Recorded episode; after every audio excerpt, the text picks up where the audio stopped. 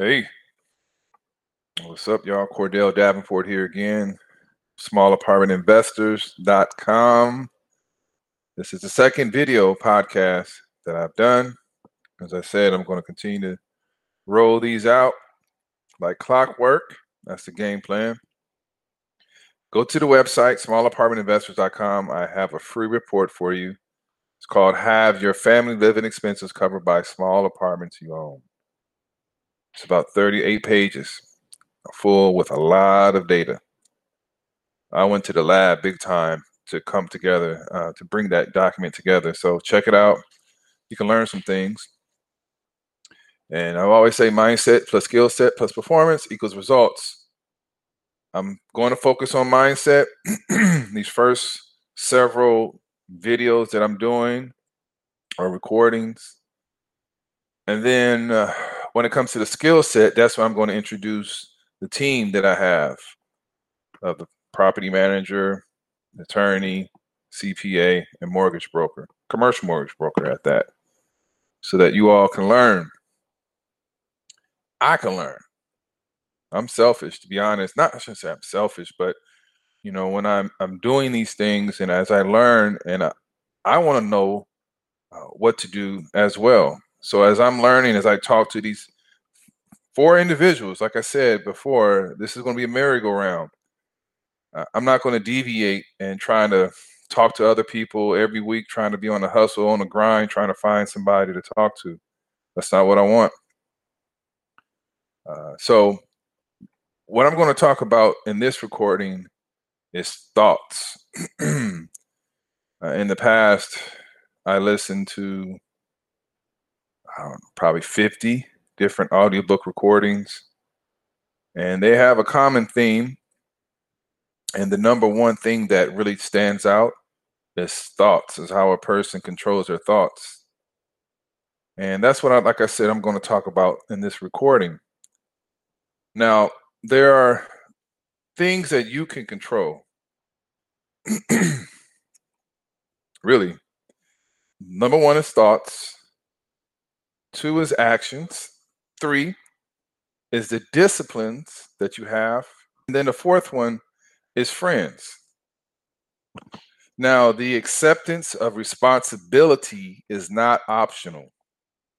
The words I am responsible are perhaps the most powerful words in any language to short circuit negative emotions and gain focus. Your job is to accept responsibility, even if you are only responsible for how you respond to the events that come your way in life. You can only claim you're surprised once, and after that, you're unprepared. One of the hugest differences between successful people and those wish they were successful is how they respond to opportunities in life. Successful people make better choices and they practice self discipline, while unsuccessful people don't. Success comes in many shapes. Now, my definition is to go from to knowing your goals and you accomplish your goals. That can be wealth, health, spirituality, fitness, whatever it is. That's what it is. Is to know what you want and get it. That's what success is in my book. So you have to write your future, what you want.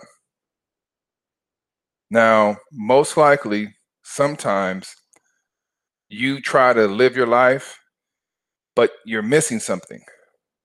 And that missing something is really self improvement and practicing habits to get better. You may lack vision. You may waste a lot of energy without getting really where you want to go because you don't know where to go. You can't hit a target you can't see. Thus, you don't reach your goals because you lack vision, you lack confidence to keep you going through the hard times. You may not bother to learn what, what really is self improvement. How can I get better? Tony Robbins says success leaves clues. Find them. Sometimes you may hang around wrong crowd, wrong crowd. We all heard the same birds of the same feather flock together. How true is that?